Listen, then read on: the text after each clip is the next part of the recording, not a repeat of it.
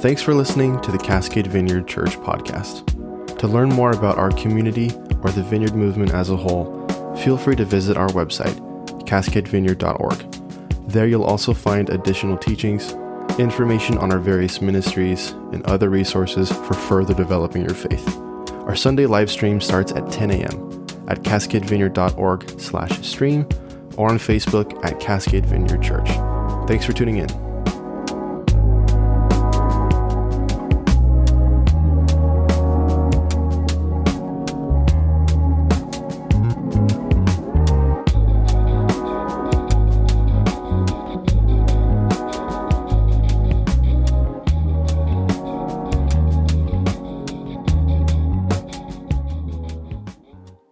Sorry about the delay there. Taking care of priorities. We were ordering lunch. So, those of you that stick around to help today, lunch will be provided. Don't get your hopes up. It'll be Domino's Pizza. But, uh, yeah, as Kevin mentioned, you know, it's once a year, every week, as you guys are aware, we serve our community through our food pantry here. But at Thanksgiving, we always do an outreach where we give away an entire Thanksgiving dinner to families in our community. And so today is that day. Those boxes will be, uh, as mentioned, assembled and distributed uh, after service today to uh, 37 families here in our neighborhood. So if anybody's available, it should only take an hour or so to do that. You're welcome to join us up at the office building uh, right after service to help do that. It's always a great time.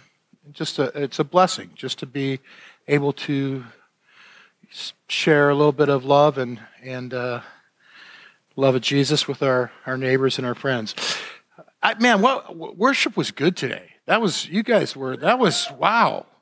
I don't know what's going on there, but man, that was nice. I like it. Um, so uh, we have been in a series on vineyard values. I'm going to interrupt that series. We will come back to it after the first of the year, but I realized that the holidays were upon us. So we're going to interrupt that series with a new series today. And between now and the end of the year, we're going to do a little uh, series called The Characters of Christmas. And, and, and this, this should be fun because uh, some different people are going to share. It won't be me every week. I can't tell you all who it is. It's a surprise, but there will be some other folks speaking uh, over the next few weeks as well talking about some of the different people that we see both in the Gospels of Matthew and Luke who uh, were affected or impacted, their lives were impacted by the birth of Jesus.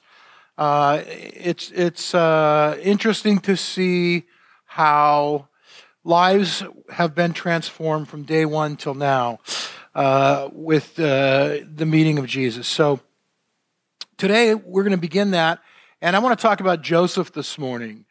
Uh, Joseph is one of my favorite characters, and the reason he is is because he's something of an unsung hero. Uh, in in the Gospels, Joseph really is kind of a role player. Um, Mary gets a lot of PR. Uh, Joseph is somewhat in the background, as we look at his life today, I want to ask this question, and I'd encourage you guys all, as, as we talk about Joseph's life, to kind of ask yourself this question Do you believe God can speak to you? Do you expect God to speak to you? Uh, do you actively listen or actually even engage by initiating conversation with God? Uh, I think that's a, a very real and a very important question for us to look at.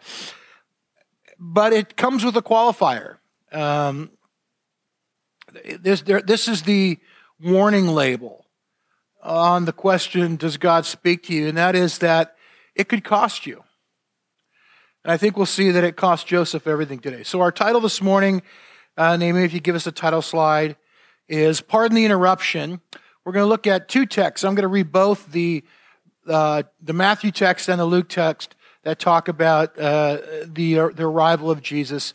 But first, let's pray. Father, thanks so much. Um, just thank you again for worship this morning. It is such a joy and a blessing to come into your presence together with your people and worship you. I'm so grateful for the gift of music and song, the songs that you've given to your church to give back to you. What a joy. Uh, I pray you would honor your word this morning, Lord, that it might be rich and full, uh, that it would water uh, the seeds of our hearts, that they would grow, and that we would, in fact, uh, be really accurate, true representatives of you in the world today. That uh, in the name of Jesus, we could cut through some of the confusion uh, and the, the, even the hurt that takes place in the world around us uh, with just the the true nature of who you are and the love that you have for all people. In your name we pray. Amen. All right, first Matthew chapter 1. This is how the birth of Jesus, the Messiah, came about. His mother Mary was pledged to be married to Joseph. But before they came together, she was found to be pregnant through the Holy Spirit. Because Joseph, her husband, was faithful to the law and yet did not want to expose her to public disgrace, he had in mind to divorce her quietly. But after he had considered this, an angel of the Lord appeared to him in a dream and said, Joseph, son of David, do not be afraid to take Mary home as your wife, because what is conceived in her is from the Holy Spirit. And then in uh, Luke chapter 2. In those days, Caesar Augustus issued a decree that a census should be taken of the entire Roman world. This was the first census that took place while Quirinius was governor of Syria, and everyone went to their own town to register. So Joseph also went up from the town of Nazareth in Galilee to Judea to Bethlehem, the town of David, because he belonged to the house and line of David. He went there to register with Mary, who was pledged to be married to him and was expecting a child. While they were there, the time came for the baby to be born, and she gave birth to her firstborn, a son. She wrapped him in clothes and placed him in a manger because there was no guest room available for them. So the, the birth of Jesus interrupted Joseph's life. And in a, in a very real way, I suppose that's what Jesus does, is that uh, he causes an interruption for us. Caused an interruption then, and I think historically and today in our lives. When you encounter Jesus in a real way, it very often presents an, an interruption uh, to the plans that we have in the life that maybe we uh, thought we would live. I, I know certainly um, for us it did, for me and for Donna. Uh, our lives uh, were kind of headed one direction, and then when you meet Jesus, they're headed another direction altogether. Um, thinking about Joseph, in all honesty, we don't know a whole lot about him.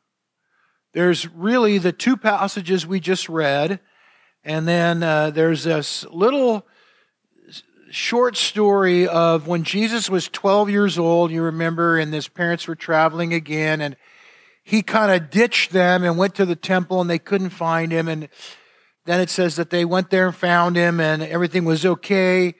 Uh, but that, that's it. After that, we, we don't ever hear from Joseph again. He just sort of fades off into oblivion. You know, Mary, Mary was there at the cross. Mary, Mary was around when Jesus was arrested and crucified. She saw the pain and the agony of what he went through.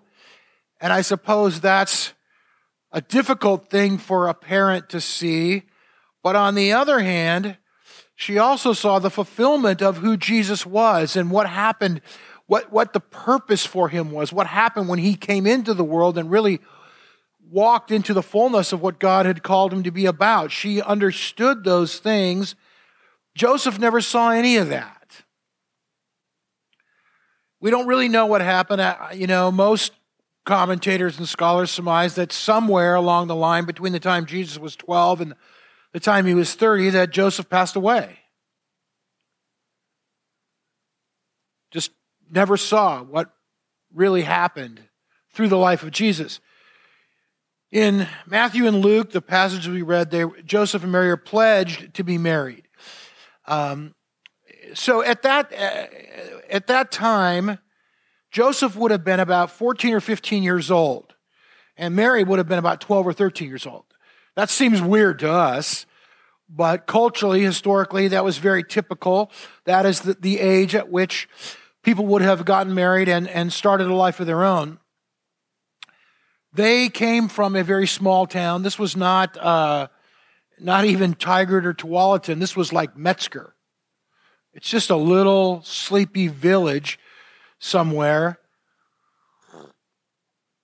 Their, um, their betrothal would have been very similar to engagement today, uh, with, with, one key difference, though, and that is that that uh, engagement period for them was legally binding. Today, you can be engaged and break that engagement off without any legal ramifications. Uh, there's no divorce court required until after you're married. But in their day, that was part of uh, the, the, legal the, the legal projection of, of relationship and marriage. And so uh, there would have been a, a legal aspect to that. Uh, that the time of betrothal would have been one year. Uh, during that year, uh, the husband would go away and uh, establish a home for his uh, soon-to-be wife and family. And, and literally, they would, they would build a house. Joseph would have taken that year, gone to build a house and establish income, whether getting a job or in his case, very likely, and in, in many people's case, take over the family business. His father was a carpenter. He would have taken on the, the carpenter business. Uh, and it's, that's very much the process that Jesus is talking about in the parable of the wedding when he, when he says, you know, if I go, I prepare a place for you. Th- that's the image that they would have seen. Jesus is talking about going and preparing a home, preparing a place where the family could be and live in comfort. Um, so you know, you know, like as some of you can imagine, most of us, you know, on some level or another, uh, as a young man, a young man preparing to enter into that phase of life, Joseph had dreams. He had plans. You know, uh, he he was looking forward to starting this life of his own. You know, he's going to get married, have a couple kids, get a dog, um, maybe travel a little bit. Sometimes life gets in the way of our plans, and sometimes God gets in the way of our plans. Uh, Joseph had a life interrupted.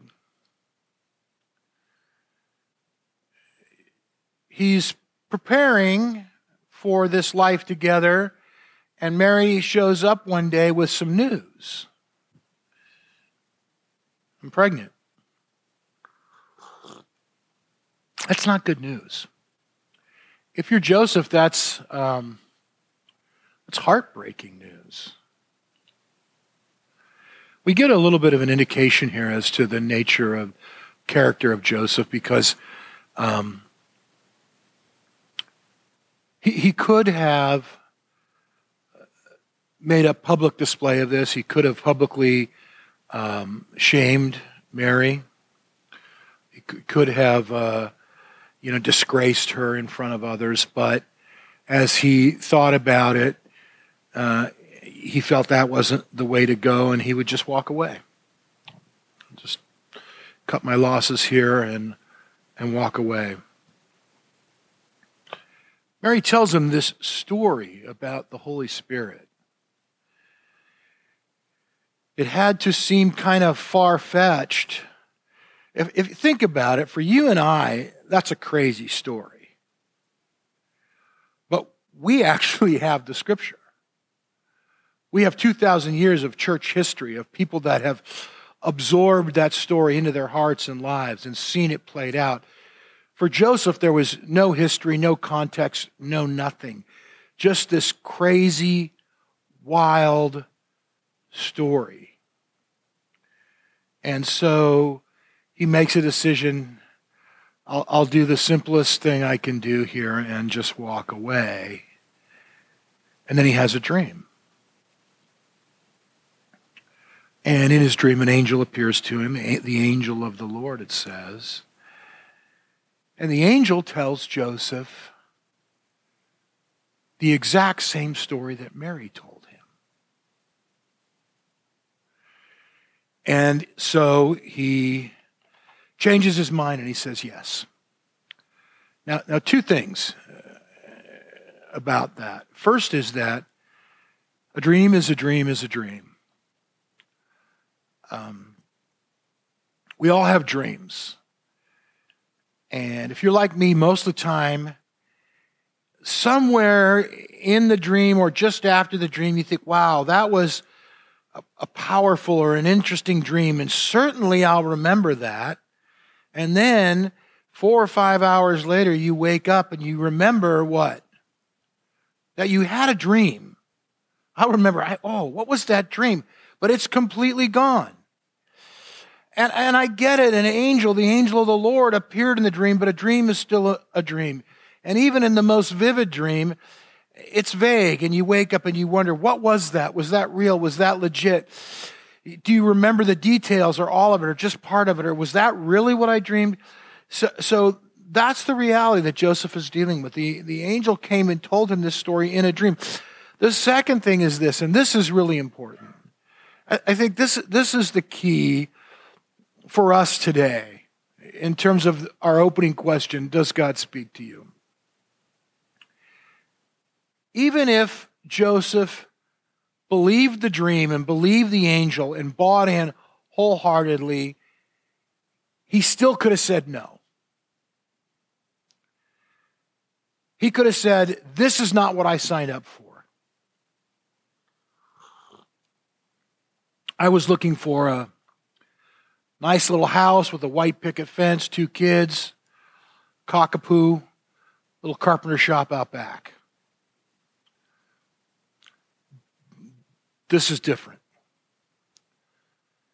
There's going to be a lot of pushback on this. Look, contextually, Mary had a dream and Joseph had a dream. Nobody else is in on this. So their friends, their family, their neighbors, uh, you know, the real housewives of Nazareth, they're, they're going to talk. They're going to talk about this. There's, there's, there's going to be a little bit of gossip going around town about Mary and Joseph. Mm-hmm. Oh, the Holy Spirit, you say. It's a small town. People talk. With that all in mind, Joseph said yes. Okay, God, I'm in. If this is the plan that you have for me, I'm in. If that's not enough, if that's not uh, interruption enough in your life, now Caesar calls for a stupid census. And they have to leave and go back to where his family is originally from. So, on top of everything that's happened already, Joseph now has to travel. It's about 90 miles, the distance they had to go back, on foot with a pregnant woman carrying a child that's not his and leave everything else behind. No unemployment, no Social Security, no welfare, no Medicare. Leave it all. Go back home for this census. And then things go from bad to worse. You know the story. They finally get there, and what? There's no room at the inn. Which means the inn was full, right? There's no room, it's full. Just put two and two together. If the inn was full, what else was full? The barn was full. People traveled with their animals. So that's where they are, in the barn, full of animals. What comes with animals? Poop. Very good. Gold star. it's a stinky, dirty place. It's gross it's it's gross on any level, but it's really gross to have a baby in the midst of all that. You know, I was thinking about Christmas. I love Christmas. I love Christmas music. I was putting together my Christmas music playlist yesterday. Um, Silent Night. That guy was on something. There was, this was not a silent night. It was a noisy night. It was a noisy, dirty night. It was a messy night. It was a loud night. Um, there they are in the barn. Mary and Joseph have not been to their birthing classes yet. They haven't learned their breathing exercises. I don't know. How, how's it go? I don't remember all those, but I remember doing that. Do you still do that? Do they still do that? It's a long time ago when our kids were born. None of that had happened yet. Mary's mom is not there. Grandma's not there. That's, that's how this is supposed to work, right? There's supposed to be some people there that have been through this before. No, who's there? Joseph and some cows. That's who's there. Um, but somehow they make it work. They, they, they, make it work. The baby is born. They're getting established. They, they, you know, they find an apartment or whatever. Joseph does a few side jobs. Everything is starting to smooth out, and then another dream. Now they have to go to Egypt. Really? Egypt? Uh, this last journey was nothing. Egypt is a long way away. It's a long way away. They speak Egyptian there. There's no tacos. That's always what I want to know when I travel. Are there tacos? You've got to be practical. Um,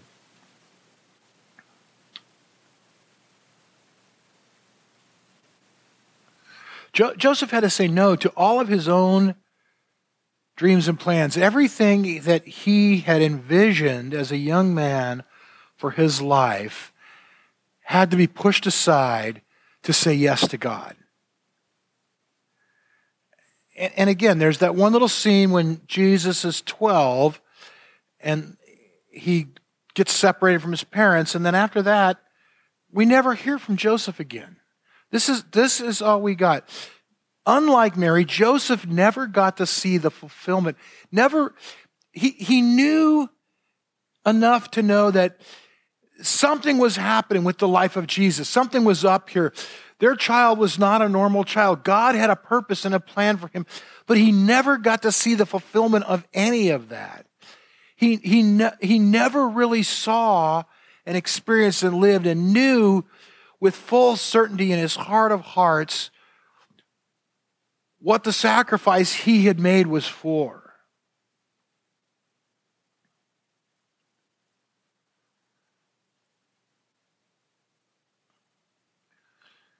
But he said yes. He said yes. And again, it was all based on a dream. What was, what was that? Angel? I don't know. Voice. Um, I, you know, I want to submit this to us. God does not force us to say yes. We have a choice, right? We believe that. Joseph had a choice. Uh, he could he could have said no. He could have said, you know what? And, and look, I, I want to submit this. We all know that God gives us a choice. It's it's real. If it meaning this that if you say, you know, God, I don't think I can do that, that's okay. God, it's still okay with him. He has something else for you. It's not like, oh, okay, I'm writing you off, you're out. God says, I want you to go here, go there. And you, and you say, and, you know, I don't know if I'm ready. I don't know if I can make that sacrifice. That's okay. It's all part of the, it's a, it's a real choice that, that we, that we really are given. And Joseph could have said, you know, Lord, I don't know. This, this is a bit much for me. But he didn't. He said yes. God, God speaks through dreams and visions and impressions and uh, fleeting thoughts. You, have, you ever have those thoughts where you think God wants you to do something, then, and then it's gone, and then you think, okay, am I really supposed to go do that right now? Does God really want me to go talk to that person? I don't know. But it was, it was, it was there and gone so quick. It's never concrete. It's always so subtle. And yet we have to respond in our heart. We have to know, okay, I've learned enough about God's voice to know I think that was really him and I have to step out. There's always a risk. It always requires faith. It's, it's never, ever solid. God's voice is not coercive, it's not intimidating, it's, it's not like, you know, you must do that. I, I this little personal thing. you know, I love eh, you guys when we, every week, as Kevin did today, we say, hey, if there's somebody here has something from the Lord, you share that with us. And most of the time when that happens here, somebody say, hey, I think God said this to me, or she'll be this today, or, you know, I'll just share that. And if you guys, if that blesses you, uh, amen. You know, what, what bugs me is when somebody stands up and says, thus saith the Lord, this, that, and the other thing. And it's like, okay, this is the, the concrete word of God. It's just not that way. It's never the concrete word of God. It's always, I, I, I think I'm hearing from God here. I'm not sure. That's just the way it works. And that's the risk. That's the, that's the step of faith we have to take. And that's a step of faith we have to take in believing that. That's the way God's voice works in our lives. In John 12, you remember, there's a uh, passage where Jesus prays God speaks from heaven. And you remember the people around were like, What was that? And some people said they heard the voice of God. Other people said, What was that thunder? I, there was an uncertainty among people about the voice of God. And that's really how it works. There's an uncertainty about the voice of God. We have to live in faith. We have to, we, we have to cultivate that ability to hear God's voice and trust ourselves that what we've learned is accurate and what we're hearing really is God. I, I think we see and hear what we expect to hear. If we cultivate that and we expect to hear from God, I tell you, you will. You will. If you don't cultivate that and you don't ever expect to hear from God, you won't. So, so again, you know, do we have a heart like Joseph? Are, are we willing to, do we expect God to speak to us? Do we hear his voice? And are we willing to say yes when he does? Um, and it might come in any of those ways prophecy, dreams, visions. Um, usually for me, it is that little fleeting thought, or, or sometimes it's something someone else says, and maybe they either weren't like, quote, prophesying to me or certainly didn't know they were being used of God in that way in my life, but they say something and, and it just sort of, I, I hear that, I catch that above everything else, and I go, wow, I think that was God. See, that's the way God's voice works. It comes in these different ways. It's not like this, typically not. I'm not saying God can't do that, but my experience is most of the time it's not this booming voice from heaven. It comes through other people. And, and, and that's, the, that's the whole idea that uh, we, we hold so dear that everybody gets to play. It, it never ceases to amaze me that God speaks to me through all kinds of people, some who I would never ever expect God to speak to me through. God speaks. People like uh, you, me, Joseph, we're all the same. We're all the same. Um, Jesus says, My sheep recognize my voice. And when they recognize my voice, they follow me. And that, that's what happened. Joseph recognized the voice of God and he followed after. So we want to live that way too. We, we want to be willing to, like Joseph, say, you know what? Uh, I yield my life. I'm willing to lay aside my plans. I'm willing to give up my dreams. I'm willing to let go of the things that I think I want from my life and let you interrupt my life, God to redirect. And, and it could cost a lot. You know, it could cost a lot. It could mean you have to pack up and move. It could mean you have to change your career decision. It could mean relationally that you have to uh, maybe let go of some things that you thought were going to happen in your life. There's any number of very real personal situations that might have to change over the course of our lives if we're willing to take that risk and say yes. But that's the deal. It's, it's his life, it's not ours. So, uh, can we be like Joseph and say yes to him? Let's stand together, and I want to pray for you guys. Um, Cindy, would you join me?